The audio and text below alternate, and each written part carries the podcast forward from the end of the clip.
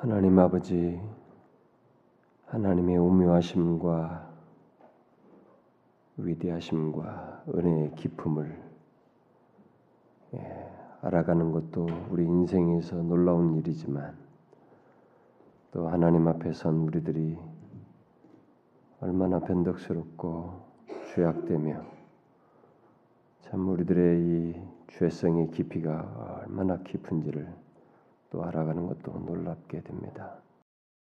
알면 알수록 주님이 우리에게 은혜를 베푸셨다는 것이 너무나 기이하고 놀라워서 할 말을 잃게 되고 그저 감사하게 됩니다.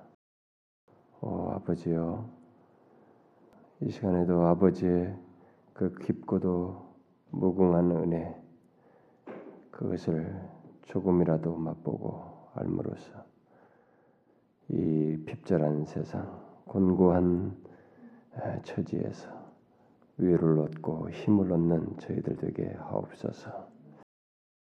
하나님 나라의 백성된 자의 복과 그 영광스러움을 조금이라도 더 알게 되는 귀한 시간 되게 하옵시고 같이 우리가 기도할 때 기도 중에 주님 우리를 그저 자비하신 손길로 눈길로 보시고 우리를 대하셔서 아, 정말 기도가 하나님의 뜻을 따라서 이루어지는 일이 있게 하옵소서.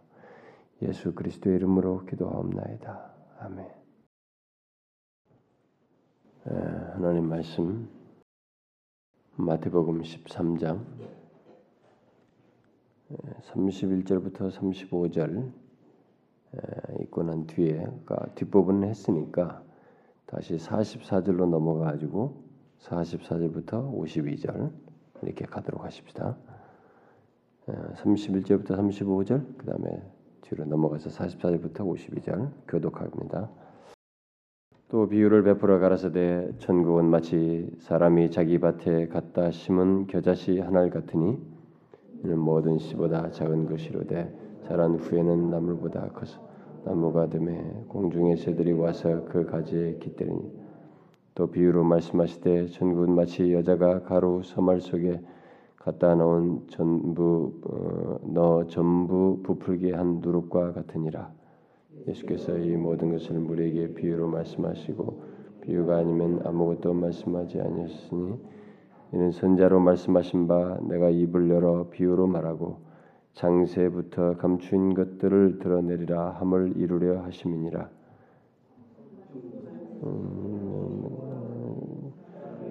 발견한 음, 후에 숨어 자기의 소유를 다 팔아 그 밭을 또 전국은 마치 좋은 진주를 구하는 장사와 같으니 극히 값진 진주 하나를 만남에 가서 자기의 소유를 다 팔아 그 진주를 샀느니라. 또 전국은 마치 바다에 치고 각종 물고기를 모는 그물과 같으니 그물에 가득함에 물가로 끌어내고 앉아서 좋은 것은 그릇에 담고 못된 것은 내어버리 세상 끝에도 이러하리라. 전사들이 와서 의인 중에서 악인을 갈라내어 불못불에 던져 넣으리. 거기서 울며 이를 갈미 있으리라. 이 모든 것을 깨달았느냐 하시니 대답하되 그러하오이다 예수께서 가라사대 그러므로 천국에 제된 서기관마다 마치 새 것과 옛 것을 그 곳간에서 내오는 집주인과 같으니라. 자, 계속적으로 주님께서 아, 천국의 비유를 말씀하신 내용 13장에 아, 일곱 개의 비유가 나오는데 계속해서 이제 중간에 뛰어넘었던 31절부터 어, 보도록 하십시다. 먼저 31절 32절에 이것은 우리가 뭐 일명 겨자씨, 음? 겨자씨 비유라고 하는 그거죠.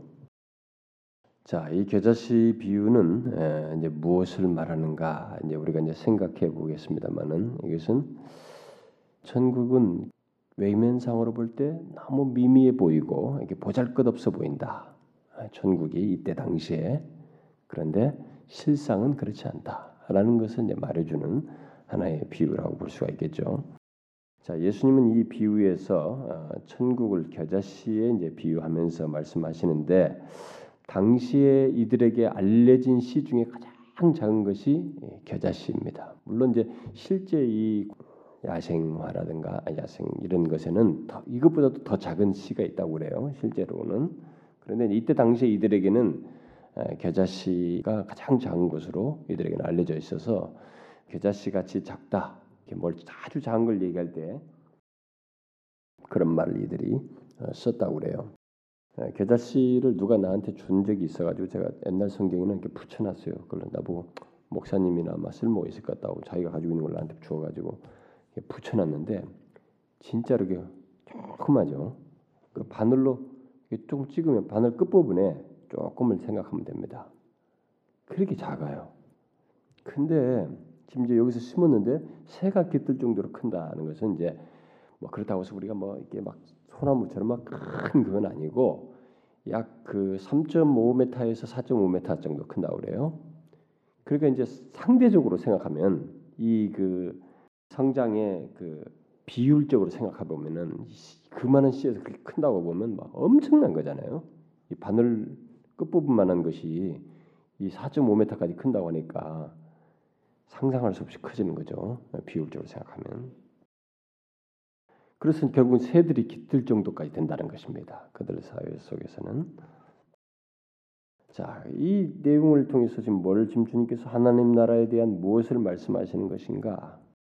아, 당시 예수님의 제자들은 그 유대의 지도자들에 비해서 뭐 하나님 나라를 그 도래했다라고 하면서 뭐 그것의 왕이신 예수 그리스도를 뭐 따른다고 하지만은 그를 따르는 제자들은 정말 배운 것도 없고 그야말로 보잘것없는 그런 사람들이었죠. 이것은 그들에게 많은 의문을 어, 일으키는 내용이었습니다. 뭐 특별히 예수님께서 이 하나님 나라의 왕이시라고 하는데 왜 그렇게 천국은 이 보잘것없는가? 뭐 자신들이 천국이 도래했다는데 이 천국이 도래해서 뭐 시작된다고 할 때 저런 사람들이나 들어오고 저런 사람들이나 뭐 거기서 어, 따라다니고 그런데 너무 천국은 보잘것없어 보이고 너무 하찮게 보였던 것이죠. 네, 거기에 대해서 예수님께서 이 겨자씨로 대답을 하시는 것입니다. 작은 씨에 비하면 이 겨자씨 나무의 성장은 정말로 그 충격적일 정도로 크죠. 경이롭죠.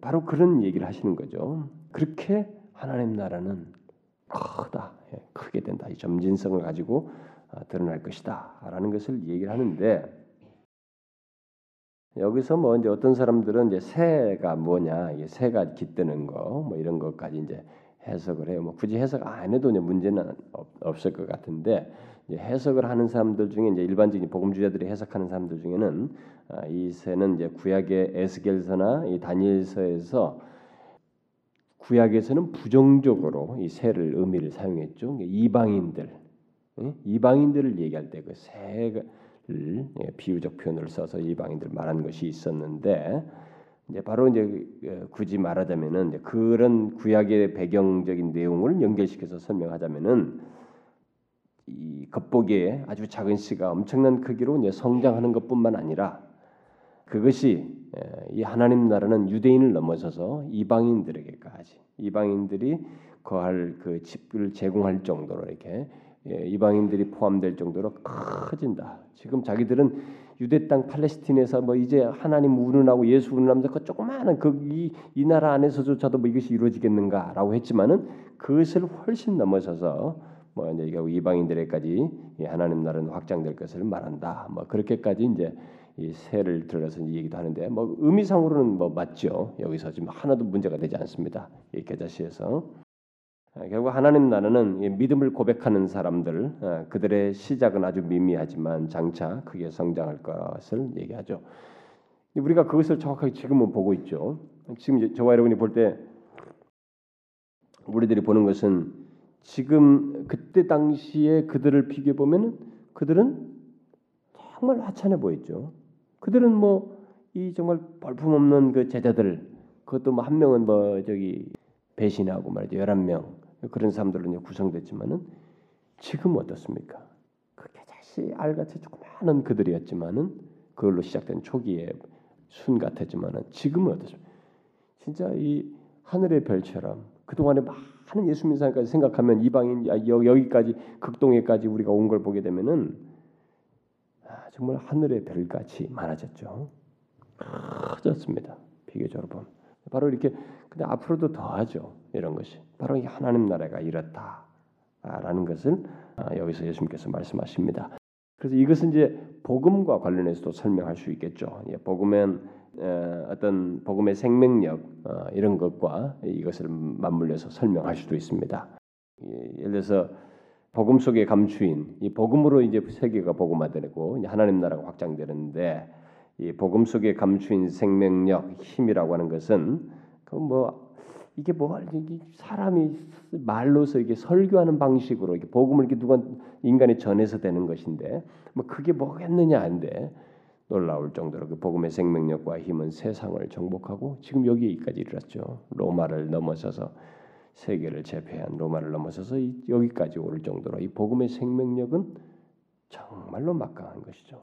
수많은 사람들을 구원하여서 하나님께 돌아오게 하는 그런 생명력과 힘을 가지고 있다는 것을 우리에게 말해주는데 바로 이런 이 겨자씨 비유에서 우리가 그런 것을 같이 생각할 수도 있겠습니다. 자, 그다음에 이제 그 뒤에 나오는 이제 33절에 나오는 것이 소위 누룩 비유라고 하죠. 이 누룩 비유는 천국이 마치 감추인 것 같다 하는 거죠. 왜 이게 천국이 그토록 숨겨져 있는가에 대한 어떤 이런 것에 대해서 답을 준다고 볼 수가 있겠죠.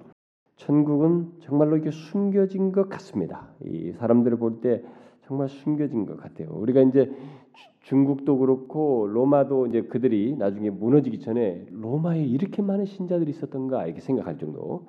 그리고 뭐 중국도 이제 그 동안에 많은 사람들이 뭐 다이 음? 문혁이 일어나고 나서 사람들 다 선교사 쫓겨나고 뭐 다 그들이 공산주의로 돌아가고 그래서 거기 뭐 과연 뭐 남아 있었겠나 선교사들도 없는데 그런데 막상 이제 조금 조금씩 비밀에 들어가서 막 활동할 때 보니까 아직도 많은 사람들이 있었죠 거기에 그러니까 이게 지금도 많이 그들이 드러나면은 많은 사람이 있는 것이죠 북한도 마찬가지예요 북한도 지금 감추어 있지만은 거기서 많이 드러나게 되면은 많이 있을 거예요. 이렇게 하나님 나라는 이렇게 감추어져 있는 성격이 있어요.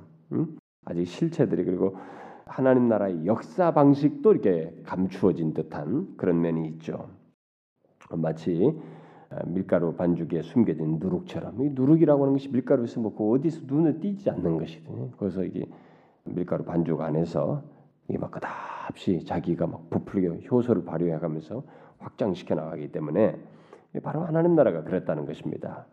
드러나지는 않지만은 밀가루 전체 거기에 덩어리 전체를 이렇게 퍼져 퍼지도록 부풀게 하는 그런 일을 한다. 천국이 그렇다라는 것입니다. 그래서 하나님 나라는 누르기 일단 발휘하여 발휘하기 시작하면 멈출 수 없듯이 예? 그 하나님 나라는 계속 성장하고 진보하게 되며 비록 드러나지 않지만 결국은 이렇게 생명력을 드러내서 이게 뭡니까 활동성을 계속 드러내서 성장하고 진보할 것이다.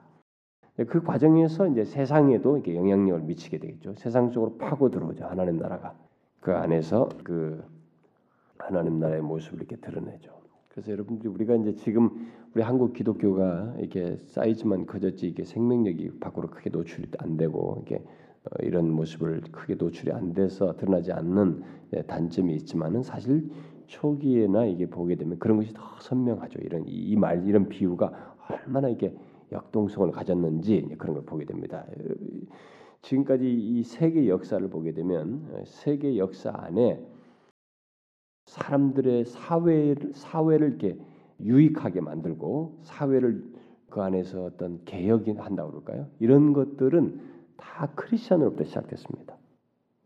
인간의 본성은 그런 걸 반대하지만 다 크리스천이에요.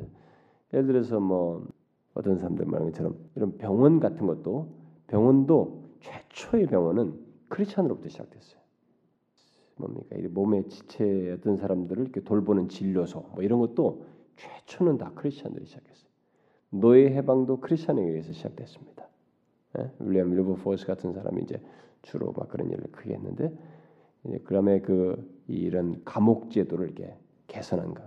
옛날에 그 감옥은 거의 짐승들이 사는 것 같았다고 그래요. 18세기 그, 어, 그 부흥의 역사 속에서 그 부흥이 날 때 그들이 감옥 그 제도를 개혁하는 그런 스토리가 있는데 그걸 막 조사해 보는 사람들이 크리스천들이었는데 거의 뭐 심지어 사람들인데도 사람이 자기 감옥에다 인분을 다 하는 거예요.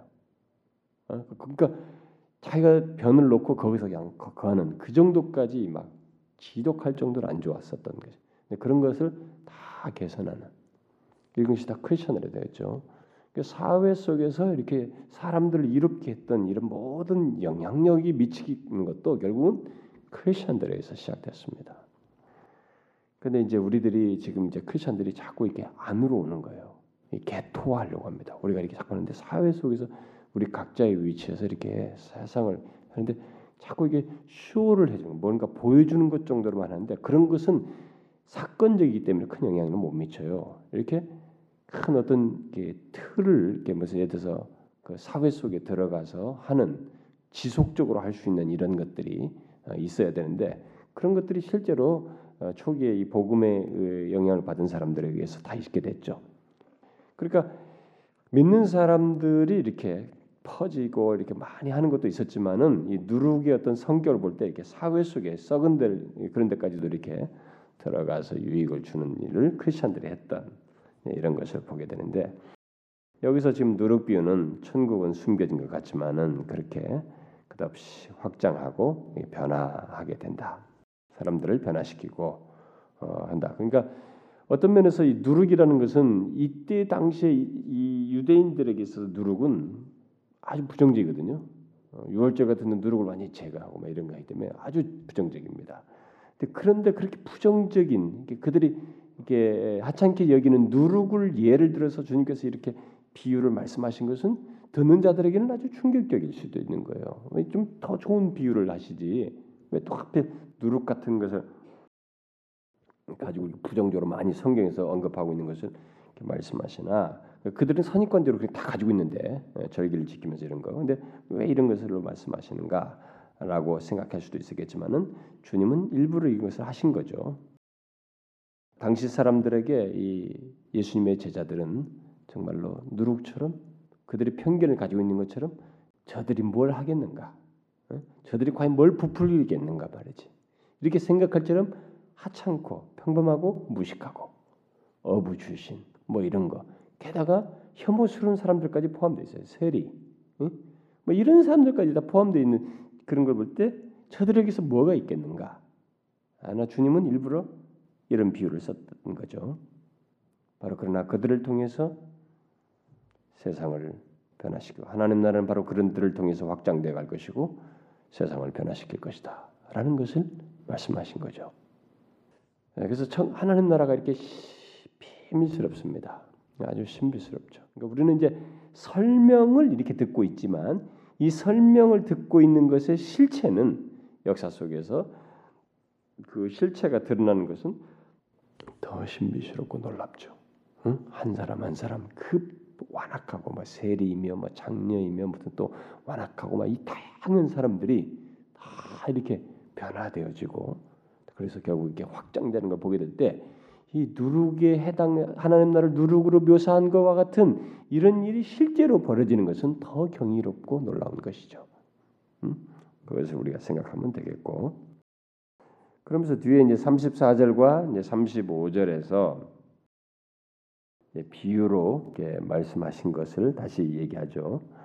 이 모든 것은 무리에게 비유로 말씀하시고 비유가 아니면 아무것도 말씀하지 아니하였는데 이것은 선자로 말씀하신 내 입을 열어 비유로 말하고 장세로부터 감추인 것을 드러낼 것이다라고 하는 그 시편 말씀을 아, 응할 뿐만 아니라 어? 비유로 말씀하셔 그것을 성취했을 뿐만 아니라 동시에 전에 계시된 적이 없는 것을 이런 식으로 계시하신 거죠.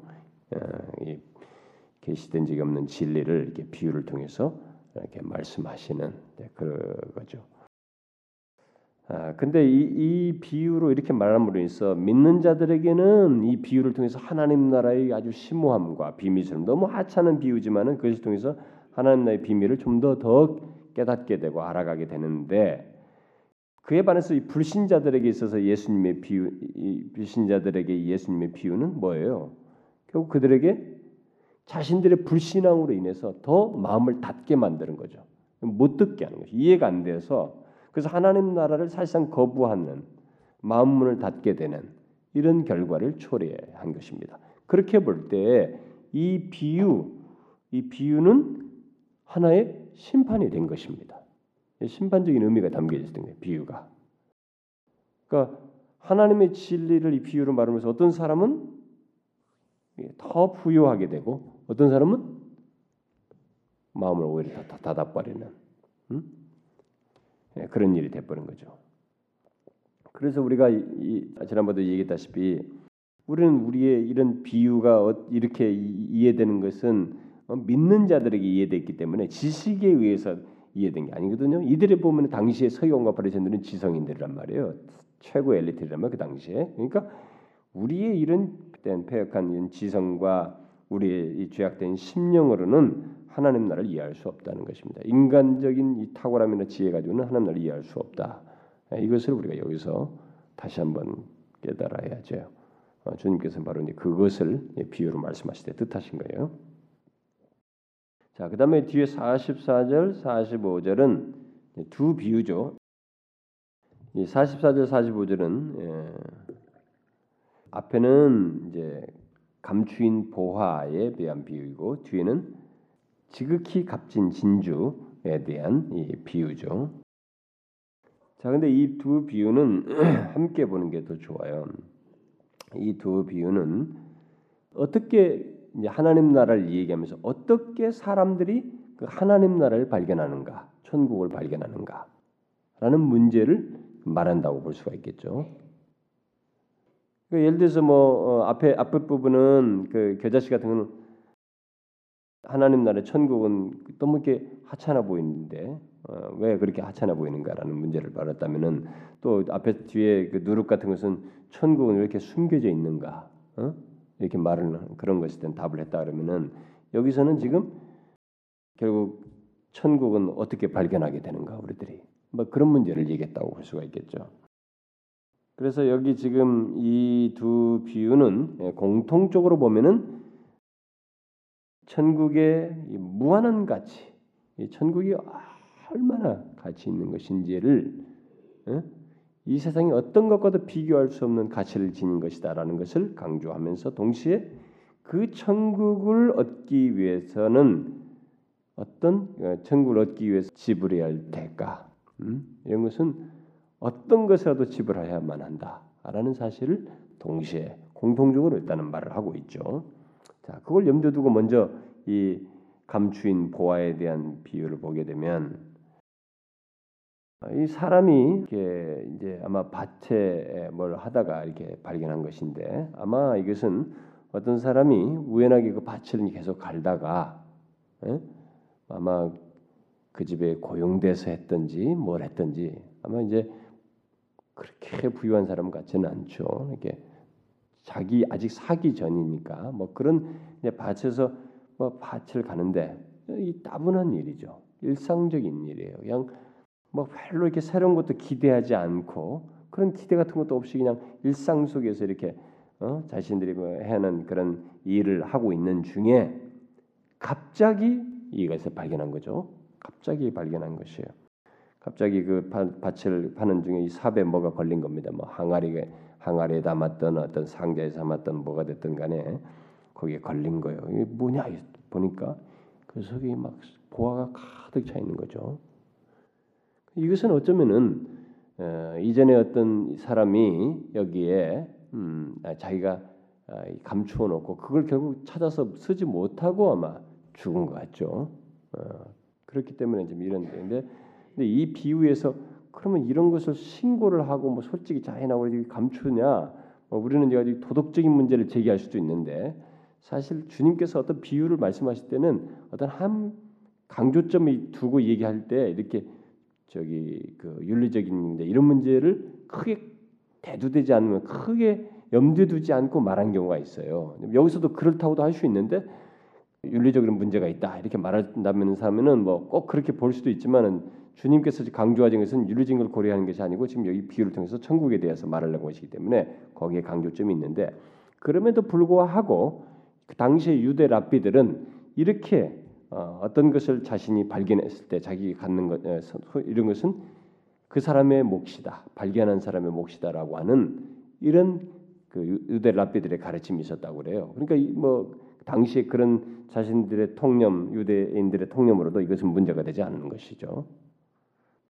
그래서 이제 이걸 발견하고 그래서 이 사람은 바로 빨리 덮어둔 거죠.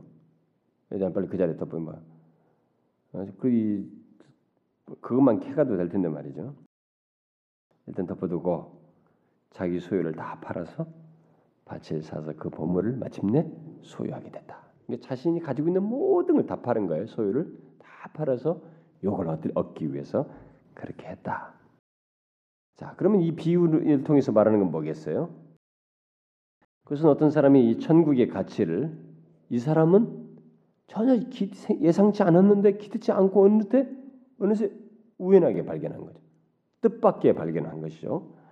그 천국의 가치를 우연히 뜻밖의 발견하게 된 것을 말을 하는데 어쩌면 이 사람은 인생의 무례함 속에서 이렇게 좀 뭐 삶에 뭐 별게 의미를 잡지 못하고 일상적인 생활을 하는 중에 예수님을 발견한 어떤 그런 사람을 생각할 수도 있겠죠.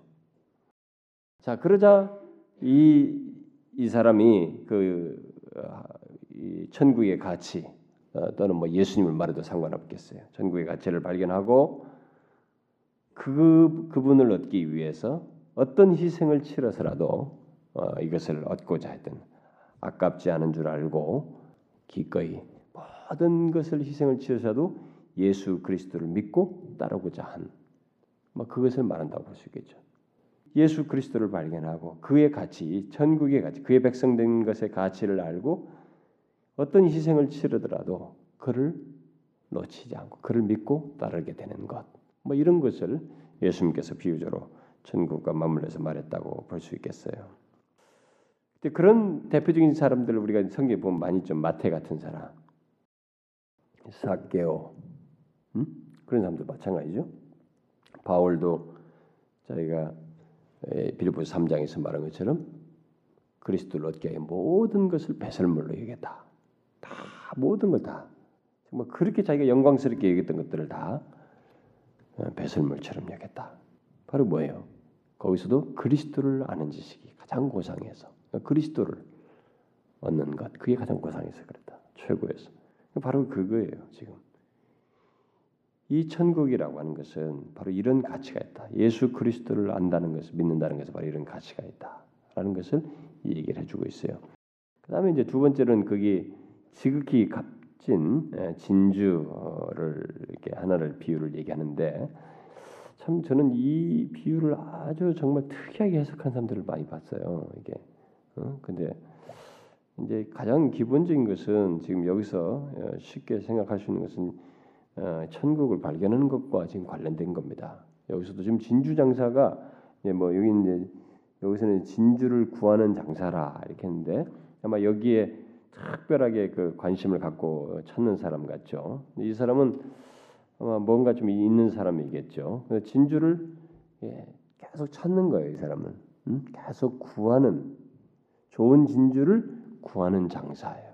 인내를 가지고 계속 찾, 찾다가 마침내 발견한 것이죠. 근데 이 사람은 여기서 지금 발견했을 때 모든 것을 이 극히 값진주 하나를 만나서 자기 소유를 다 팔아서 이 진주를 사는 걸 보게 될 때 이전에 좋은 진주를 구하는 사람이었는데 지금 자신이 만난 이 진주는 이전에 만난 적이 본 적이 없는 진주예요. 최상급이에요. 지극히 값진 진주 하나예요. 이전에 본 적이 없어요. 뭐 시장에나 이런 데도 보면 다른 좋은 진주들이 뭐 다른 진주도 분명히 있었을 거예요. 그리고 제법 가치 있는 것들도 분명히 발견했을 거예요. 그러나 자기가 마침내 발견한 이 극히 값진 진주 하나 이것과는 어떤 것도 비교할 수 없었던 그동안 자기가 뭐 옆에서 좀 가치 있다고 하는 거 봐도 그것과는 비교가 안 됐던 예? 바로 그것을 만난 것입니다.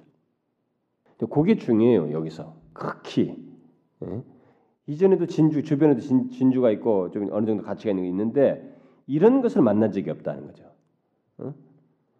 바로 이것이 어떤 사람이 하나님 나라를 찾는 방법, 만나게 되는 과정, 방법, 예수 그리스도를 만나게 되는 과정, 어떤 방법을 말한다고 할 수 있겠어요. 그래서 그러니까 예를 들어서 어떤 사람이 뭐 인생을 살면서 이것 저것을 다 경험하고 이것 저것을 추구하다가 음? 또 인생에서 이런 저런 경험 속에서 회의도 하고 뭐 이렇게 어? 만족도 못하고 그러다가 예수 그리스도를 발견하고 거기에 모든 것을 정말 다 뒤로 하고 그를 믿고 따를 정도로 그분을 발견한 것, 어? 그 그분의 가치를 알고 발견해서 따르게 되는 바로 이런 것을 생각할 수 있겠죠. 이제 아까도 말했다시피 예수님을 만나서 따랐던 사람들이 지상 사역에서 보면 다 그런 사람들이에요. 여러분 바울도 다 마찬가지지 않습니까? 다 뒤로 하고죠. 그러니까 이전에 만난 적이 없는 거예요.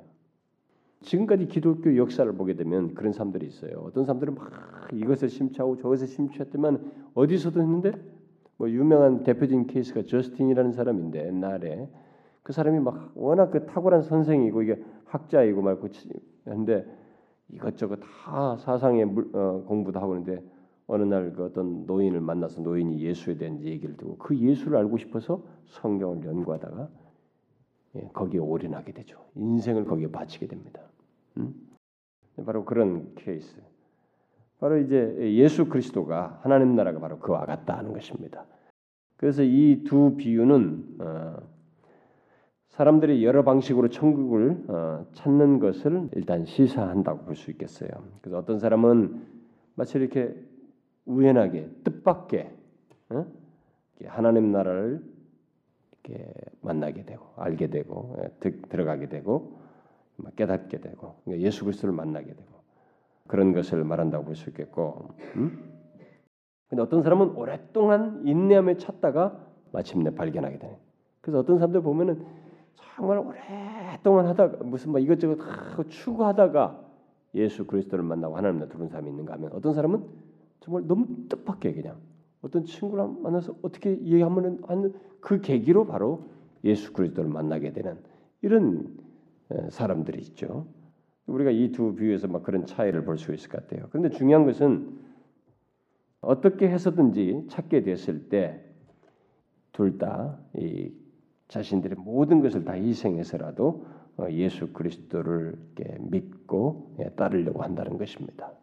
어, 그 발견한 예수 그리스도가 어떤 것과 비교할 수 없는 가치가 있기 때문에 그래서 결국 여기서 예수 그리스도를 발견하고 믿고 하나님 나라에 들어가는 것은 이 세상의 그 어떤 것과도 비교할 수 없을 정도로 귀하다. 가치가 있다. 바로 그것을 얘기하는 것입니다.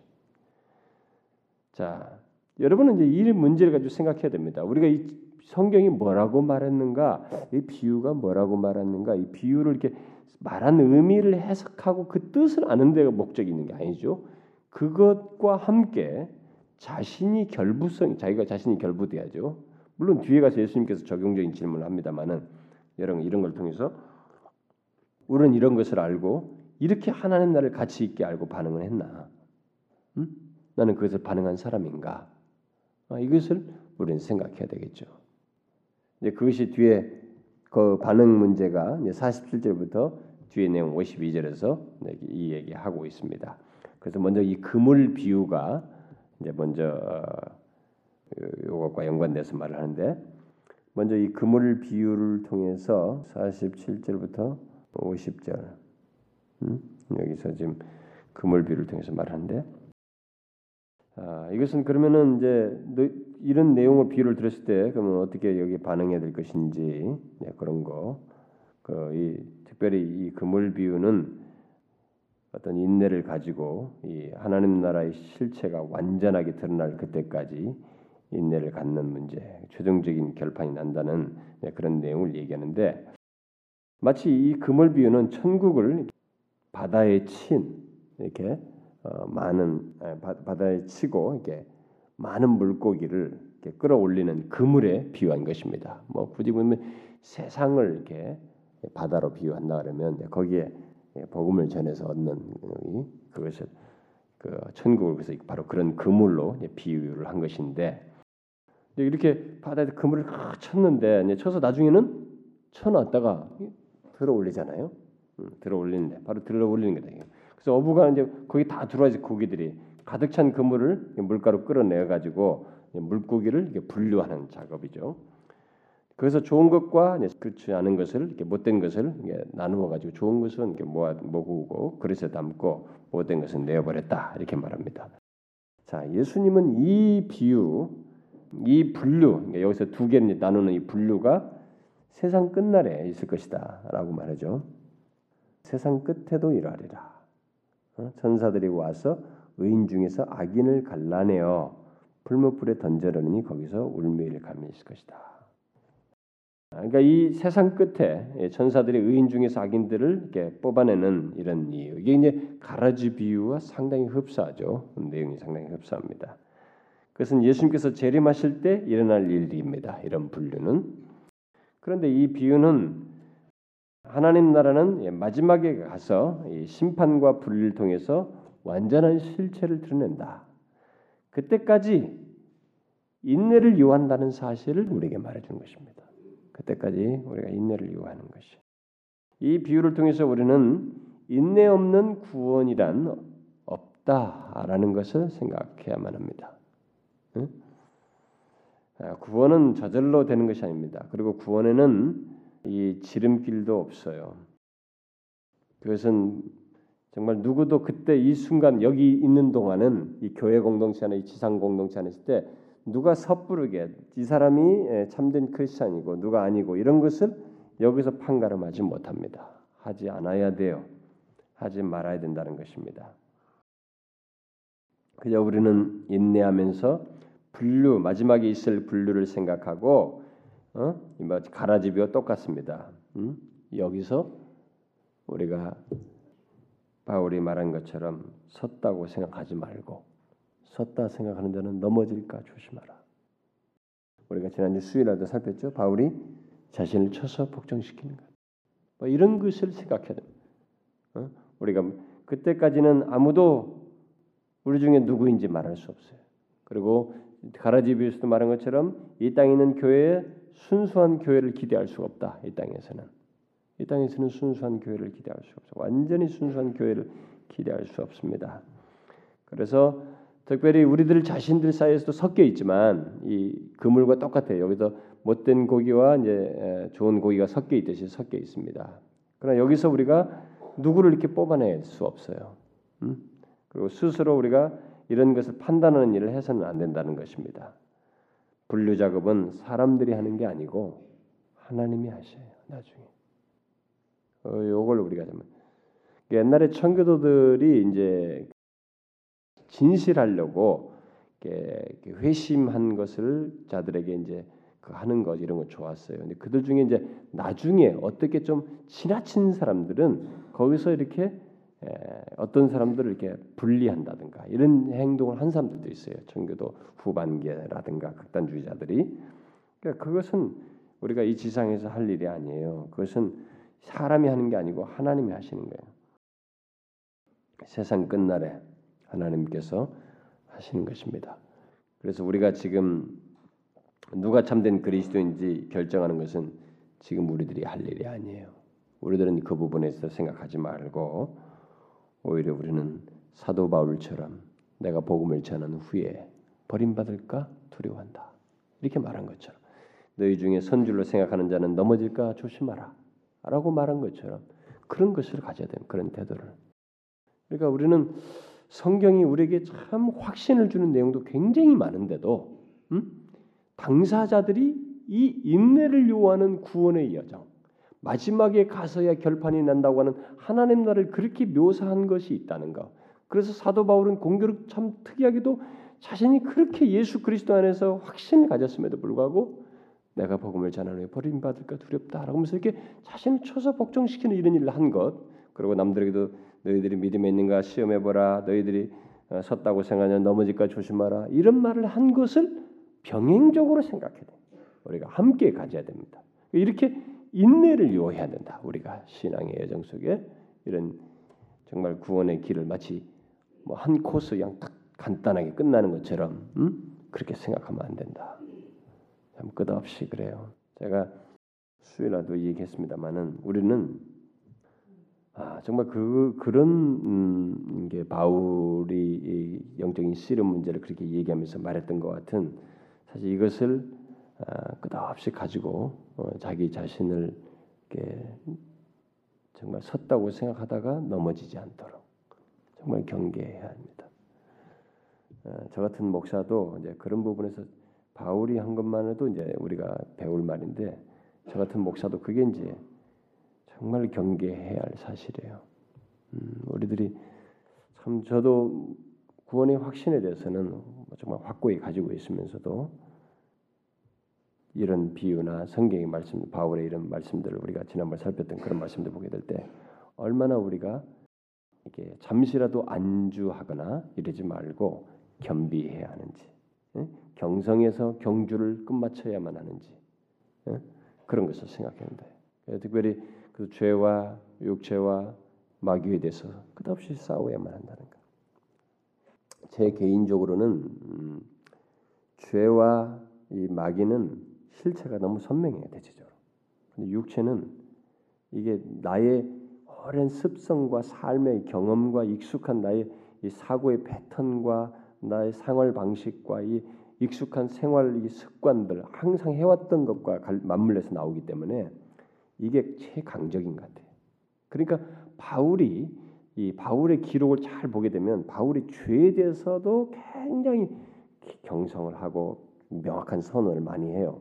요기도 많이 합니다. 요 마귀에 대해서도 심지어 광명의 전사까지도 다 분별해서 말을 해요. 근데 자기조차도 쳐서 복종시킨다는 말을 시퍼렇게 멍들진 거 때린다는 얘기를 하듯이 그렇게 자기조차도 이 육체라고 하는 것, 자신은 우리의 육체의 이 죄악된 성품, 이 죄성의 이 드러남이 너무 교묘하고 몸에 이렇게 배에서 나오기 때문에 이게 강적이에요.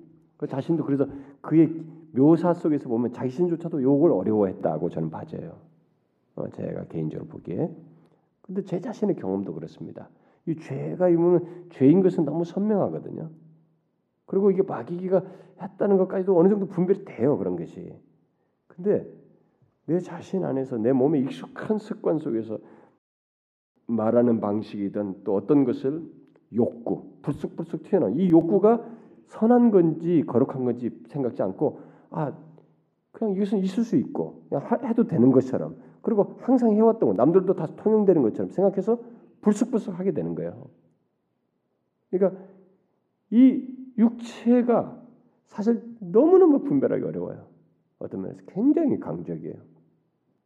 그래서 정말 오라 곤고하다. 누가 이 사망의 몸에서 나를 건져내라. 이렇게밖에 말할 수가 없어. 그러니까 아마 누구든지 자기가 하나님 앞에 좀 더 진실해 보려고 하고 진실한 신자이고 싶은 사람은 아마 이 육체의 이 소욕과 싸우는 문제 때문에 제일 힘들어할 거예요. 저는 믿음의 선배들의 글 속에서 딱 그걸 느껴요. 제 자신의 경험 속에서 느낍니다. 저도 제일 힘든 것이 제 자신이에요. 여러분 그렇지 않습니까? 저는 남들보다도 제일 자신 제일 힘든 게 제 자신이에요. 제가 저를 제일 힘들게 합니다. 제 자신을 헷갈리게 하는 것은 제 자신이에요. 여러분 그렇지 않나요? 진짜예요. 제일 자기를 힘들게 하는 것은 자기 자신입니다. 가만 보면 그래요. 우리 안에 제가 수요일에 얘기한 것처럼 거룩한 것을 말하면서도 여기에 나의 죄성이 묻어 있어요.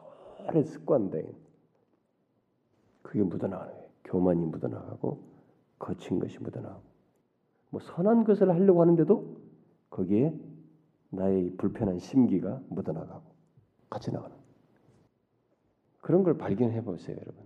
얼마나 힘듭니까? 그런 것이 자꾸 자기네 노출된 것을 발견하게 될 때 얼마나 힘드냐고요. 그래서 이 그물비에서도 말한 것처럼 우리는 마지막까지 경주를 해야 됩니다. 지금 끝났다 이렇게 생각하면 돼요. 구원의 확신이 가졌다는 것은 구원의 확신이 가진 나는 지금 죽어도 구원받아라고 하면서 안주하라는 개념이 아니죠. 오히려 경주를 제대로 하라는 것이죠. 그것이 있으면은 음? 경주를 꾸준히 잘하는. 끝까지 가야 된다는 거예요. 그래서 이 지금 이, 이 마태복음 13장에서 그 천국의 비유를 일곱 가지를 얘기하는데 이 첫 번째 비유는 어, 인간들이 우리들이 인간의 영혼이 우리의 영혼이 하나님의 말씀을 배척하는 문제, 배척할 수 있단 말이에요. 거기 뭐 옥토 외에는 게 그런 것으로 이제 시작했다가 이 마지막 비유에는 인간이 배척하는 것이 아니라 누가 배척해요? 하나님이 배척합니다. 하나님이 인간을 배척하는 문제로 끝나고 있습니다. 이게 하나님 나라의 미스테리예요. 비밀스럽습니다. 이 땅에 있는 동안의 사람들은 자신들이 다 배척할 수 있다고 생각하고 자신들이 다 배척해요. 그러나 하나님 나라는 아직 결판 날이 있어요. 그래서 막판에 누가 최종적인 배척을 하느냐? 하나님이 배척해요. 그건 영원한 배척입니다. 무서워요, 정말. 자, 그렇게 말씀하시고 나서 배척하니까 풀무불에 던져가지고 슬피 거기서 울매일 갈 것이다. 이런 일이 있을 것이다. 이렇게 말씀하시고 나서 그물 비유까지 일곱 비유를 말씀하시고 난 다음에 51절에 주님께서 뭐라고 말씀하세요? 이 모든 것을 깨달았느냐? 이렇게 말씀하십니다. 네? 이 모든 것을 깨달았느냐? 자, 주님은 이런 엄중한 얘기를 앞에서 다 비유적인 표현을 다 하시고 하나님 나라의 비밀과 동시에 또 이런 엄중한 요소까지 다 말씀하시고 난 다음에 적용적인 질문을 던지고 있습니다. 이 모든 것을 깨달았느냐?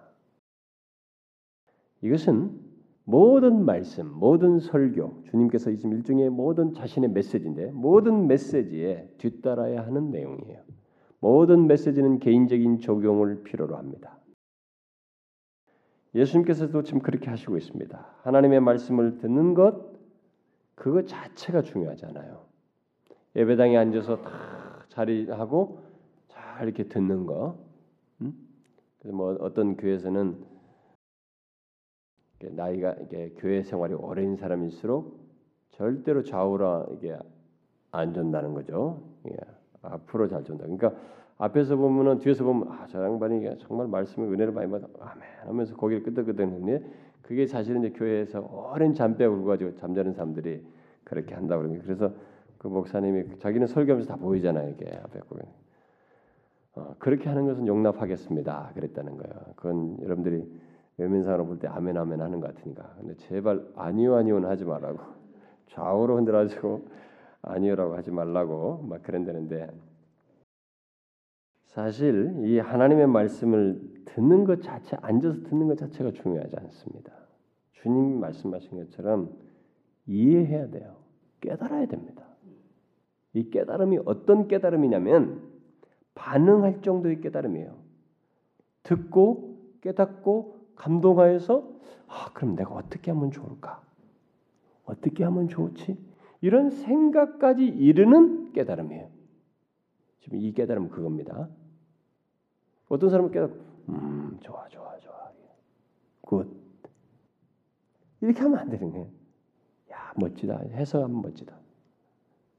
그러니까 비유풀이 한다고 그 신천지에 다 빠져들어가는 거 아니겠어요?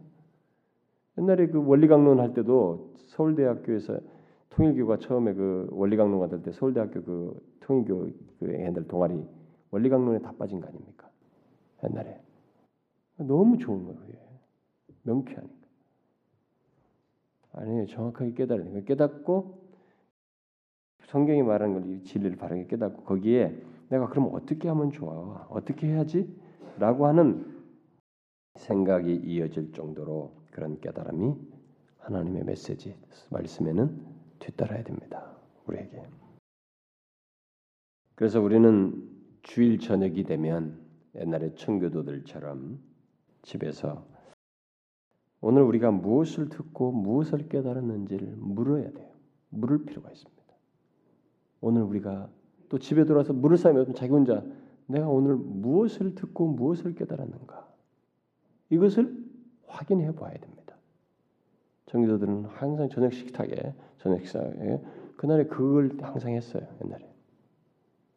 그러니까 아이들이 다 말씀을 다 이해하고 오래 기억하고 삶으로 더 연결되는 거예요. 그 교리적인 내용조차도 다 아이들과 함께. 그래서 그게 카테키즘의 발전이에요. 그게 문답. 음? 오늘 뭐였지? 뭐였지? 이렇게 부모와 함께 묻고 문답, 문답하는 게 카테키즘. 그래서 각 교회마다 카테키즘이 다 있었던 거죠. 유사한 내용이었지만 요리 요리 문답, 음? 교리 문답을 그렇게 했다는 거죠.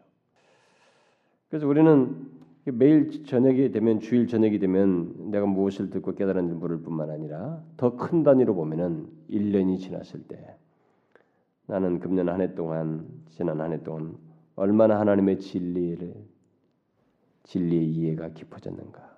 얼마나 하나님 말씀을 금년 한 해 동안 내가 어떤 말씀들로 이렇게 내가 듣고 양육받았으며 자라왔고 그 진리가 나에게 어느 정도 깊이가 있게 된지 이런 것들을 확인해야 됩니다. 우리는 너무 듣고 보내고 듣고 보내니까 이전에 줬던 것조차도 이렇게 자신들에게 하나도 안 남아 있는 거예요. 어떤 사람이 어, 하나님 영광 그 설교를 테이블 들었는데 최근에 들었는데 이 마치 거기 언급한 내용이 마치 10년 뒤에 있을 내용을 이렇게 얘기하고 말한 것 같았다. 10년 어, 뒤에 있을 일을 다 미리 그때 얘기를 하는 것 같다. 뭐 이렇게 우리 교회에서 지금 벌어질 일들이 이미 그때 다 말했던 것 같다. 이렇게. 원래 테이프하고 조금 다르죠. 책하고 여러분 네, 그렇게 말을 하는데 사실 우리가 내용이 이렇게 어떤 것이든 마찬가지입니다. 이 그것이 자기에게 과연 깊어졌느냐, 축적이 됐느냐 이런 것을 우리가 적용적으로 물어야 됩니다. 여러분 제가 왜 예배 때에 음, 예배 때 예배 속에서 말씀 듣는 것에 예민한지 여러분들은 아셔야 합니다.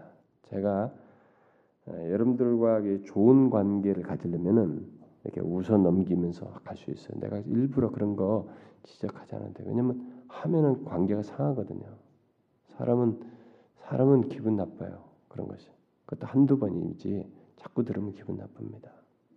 그런데도 제가 왜 그걸 무릅쓰고 막 참다 참다 못해 그런 얘기를 반복적으로 하느냐면 여기서 말한 것처럼 깨달았느냐 행동으로 옮길 만큼의 깨달음이 있느냐 없느냐가 이 결론을 이르게 하는 아주 중대한 문제가 있거든요. 결국 결론에 이르느냐 못 이르느냐를 가늠하게 되기 때문에 그랬습니다. 우리는 쓱쓱 지나가면 안 되는 것이거든요. 주님은 자신의 말씀이 반드시 깨달아서 이것이 있어야 된다는 거예요. 그래서 여러분 우리는 질문을 해야 됩니다. 나는 오늘 이 설교에서 무엇을 얻었는가? 무엇을 배웠는가? 또 어떤 진리가 내 마음을 감동케 했는가? 그것이 없는 예배가 나의 삶 속에 없게 해야 됩니다. 이런 것이 없는 예배가 있어서는 안 된다는 거예요. 그렇게 생각해야 돼요. 예수님께서 이렇게 질문했죠. 적용적으로 내가 깨달았느냐 이렇게 말하자 얘들 이 사람들이 다 그렇습니다. 이렇게 말했어요. 아, 그러하오이다. 아마 다 완전히 깨닫지 못했을 거예요. 근데 아마 이들은 아, 하나님 나라의 비밀을 이제 어느 정도 알고 들을 수 있는 아 이제 이, 이런 말들이겠구나. 그래서 남들에게 이 하나님 나라는 바로 이런 성격이다라는 정도는 말할 수 있는 정도가 되었던 것 같죠.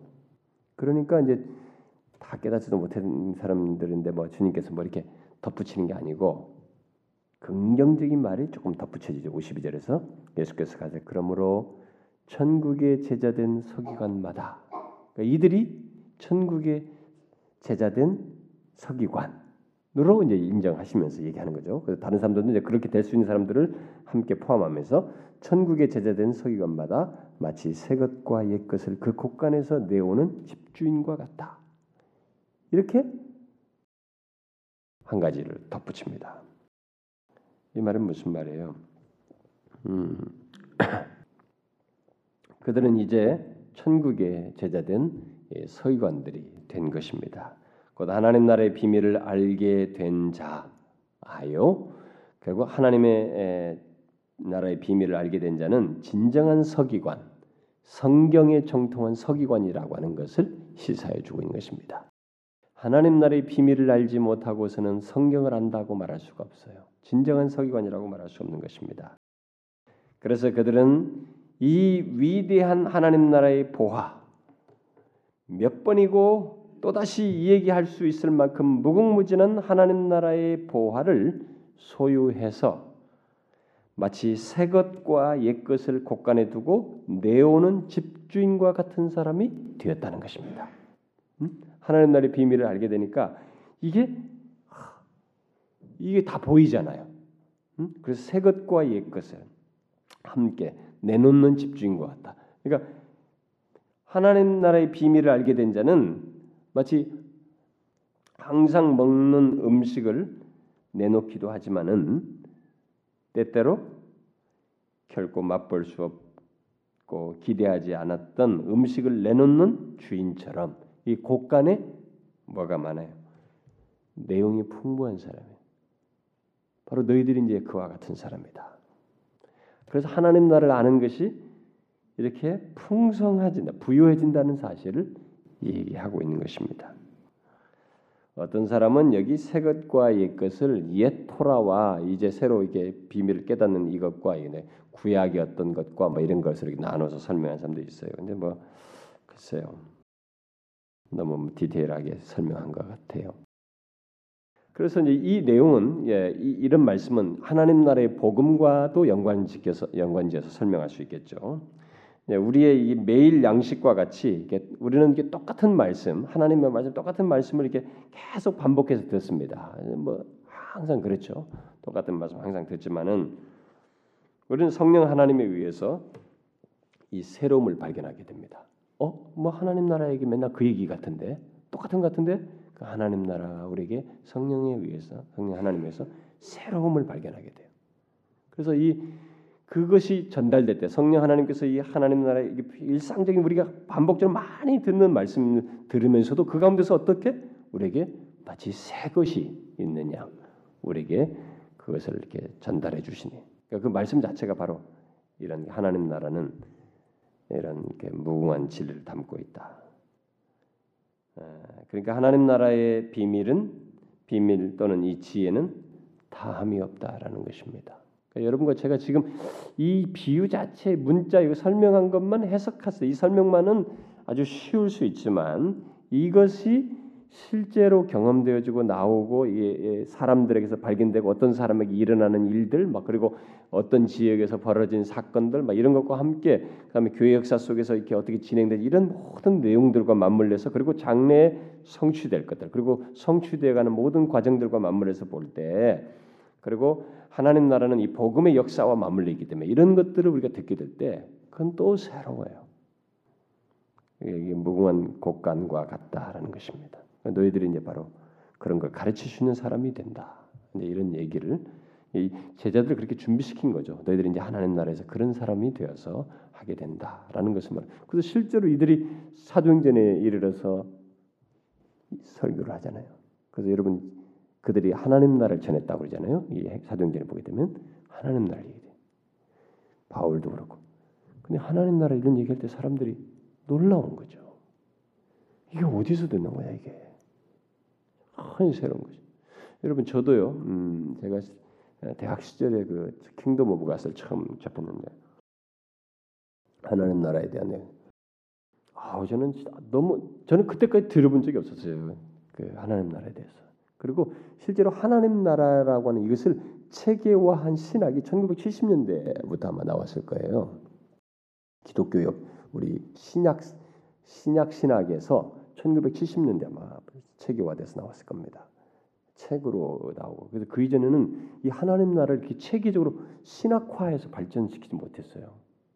그러니까 이게 너무 놀라운 것입니다. 그러니까 어떻게 해서 이것이 신구약을 관통하는 이 너무 놀라운 사실을 예, 체계적으로 옛날 사람들은 잘 알지 못해요. 오히려 옛날 사람들은 옛 언약, 새 언약, 언약 개념으로서만 이걸 주로 많이 경험해 얘기했었죠. 하나님 나라로 많이 얘기하지 않았습니다. 이건 너무너무 놀라웠습니다. 정말로. 와, 이게 지금 현재 임하는 것이며 현재성을 가지면서 또한 미래성을 갖는다는 것.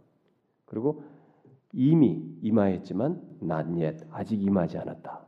그래서 이것이 한 개인의 신앙의 여정 속에서도 이 장면이 있게 되고 이 지구 역사 우리 기독교 역사 속에서도 이 장면이 벌어지고 있단 말이에요. 그래서 우리가 이 세상에서 지금 벌어진 현상도 있잖아요. 악한 역사들이 벌어지는 이것도 다 하나님 나라의 이 성취 과정 속에 다 일어나는 일들이거든요. 그러니까 무궁한 내용들이 있는 것이에요. 그래서 어쨌든 이제 이런 모든 내용 속에서 주님의 적용을 우리가 이제 마지막으로 결론적으로 좀 생각을 해야 되겠죠. 저와 여러분이 이런 하나님 나라의 비밀들을 이 성경이 뭐라고 말했다더라 여기서 뭐라고 말했다 이, 문자가 뭐야 이게 의미를 아는 것 자체의 중요성을 가져서는 안 됩니다. 이 보화를 여기서 모든 걸 팔고 구할 정도로 그렇게 이 보화로 여기는가 발견한가 예수 그리스도가 자신에게 그런 분이신가 음? 하나님 나라에 들어온 것이 하나님 나라의 백성 되는 것이 이 세상에 어떤 것에 속하는 것보다도 가치 있는 것인가? 여러분들이 이 문제를 이제 생각해야 됩니다. 이 비유는 그 결론에 가야만 해요. 이 그물 비유나 가라지 비유에서도 말했다시피 우리 안에 마지막까지 모른다잖아요. 누가 진짜인지 알지 못한단 말이에요. 중요한 것은 그래서 정말로 모든 걸 다 팔아서 뭐 시간도 다 드리고 기회가 되는 대로 모든 것을 투자해서라도 얻고 붙들어야 할 것이 예수 그리스도요. 그분을 아는 것이며 바울처럼 그를 더 알고자 하는 것, 그를 더 본받고자 하는 것이며 하나님 나라의 백성으로서 표대를 향해서 끝까지 갈 정도로 이 하나님 나라의 백성들 잠시도 쉬지 않고 끝까지 표대를 나아가는 이런 모습이 있어야 된다. 그만큼 가치가 있는 것이다. 근데 오늘날 많은 사람들이 그렇게 가치 있게 여기나요? 오늘날 예수 믿는 사람들이 정말로 하나님 나라를 그렇게 가치 있게 여길까요? 예수 믿는 것을 그렇게 가치 있게 여길까요? 오늘날 어떻습니까? 여러분 어떻게 생각하세요? 오늘날 우리가 솔직하게 얘기보자. 우리끼리 얘기보자고요. 여러분 오늘날 사람들이 정말로 그렇게 가치 있게 여길까요? 모든 것을 다 할 만큼 뒤로 하고 살 만큼 예수를 이렇게 최고의 가치로 여기고 하나님 나라의 백성으로서 사는 것을 최고의 가치로 여길까? 그럴까요? 오늘날 예수 믿는 사람들이 어때요? 너무 동떨어져 이런 것과 우리 현실이 많이 동떨어져 있으면 그건 성취예요, 여러분. 주님이 다 그 말씀하셨어요. 이 동떨어진 현실은 있잖아요. 그냥 우연하게 발생된 게 아닙니다. 이게 다 여기 그물 비유의 성취예요. 가라지 비유의 성취입니다. 정말이에요. 그리고 주님께서 말세의 믿음을 보겠느냐라고 한 말씀대로 되고 있는 것입니다. 사실이에요. 그러니까 우리가 이런 걸 너무 건성으로 들었을지 그게 사실입니다. 여러분 이걸 잘 생각하세요. 자신이 예수 그리스도가 어떤 것과 비교할 수 없는 그것인가? 제가 아, 지금까지 살아오면서 이건 절대로 할 수 없어. 죽어도 이건 안 해. 이렇게 했던 것들을 다 하게 됐잖아요. 뭐 개척부터. 근데 지금 하나를 내가 기피하고 있는 것이 하나 있어요. 그건 정말로 아니 아니다. 나는 안, 뭐 특별한 사인도 없고 난 아니다. 안 하고 싶다. 여기 하나 있는데 모르겠어요. 하나님이 날 그걸 하게 할까. 근데 만약에 이런 것에 의해서 내가 하나님을 가장 귀한 것으로 예수 그리스도 가장 귀한 것으로 여기지 못해서 못하는 거라면 제가 승복을 해야 됩니다. 근데 아직까지는 그런 것 같지는 않아서 우리는 정말로 삶에서 그래야 되는데요. 어, 저는 이제 앞으로 살아갈 날이 지금까지 살아온 것보다 살아갈 날이 더 적, 적잖아요. 그러니까 더 이런 비유에서 주님께서 하신 말씀에 내가 나이가 먹으면 먹을수록 정말 예, 예수 그리스도를 이렇게 지극히 값진 진주 얻는 것 듯이 그렇게 얻고 하나님 나라를 그렇게 여기면서 살아가는가 이 질문을 많이 해야 돼요. 근데 의외로 어렵습니다. 사람이 뒤로 갈수록 굳어지는 경향이 있거든요. 본성적으로 보면. 근데 혹시라도 제가 이런 마음을 안 갖고 하나님을 따를까봐 저도 제 자신에 대해서 자신이 없어요. 아까 말한 것처럼 육체 자신이 없는데 그러나 정령 하나님께서 뭘 하기를 원하시면 저는 이런 말씀을 생각해서 마지막까지 경주를 위해서라도 아마 해야 되지 않겠나 그런 생각을 합니다. 여러분 저도 마찬가지예요. 이 시대가 갈수록 힘듭니다. 진짜로 아까 말했 제가 여러분이 말했듯이 만약에 이것이 요즘은 그런 것이 어렵다 현실적으로 사람들 그렇지 않는다 그러면 그게 성취예요 예언에서 왜 예수가 그렇게밖에 안 되느냐는 거예요. 왜 예수가 모든 것을 뒤로 할 만큼의 가치 있는 분이 안 되느냐는 거예요. 하나님 나라에 들어가는 것이 왜 그런 것이 안 되느냐는 거죠. 그게 이상하다.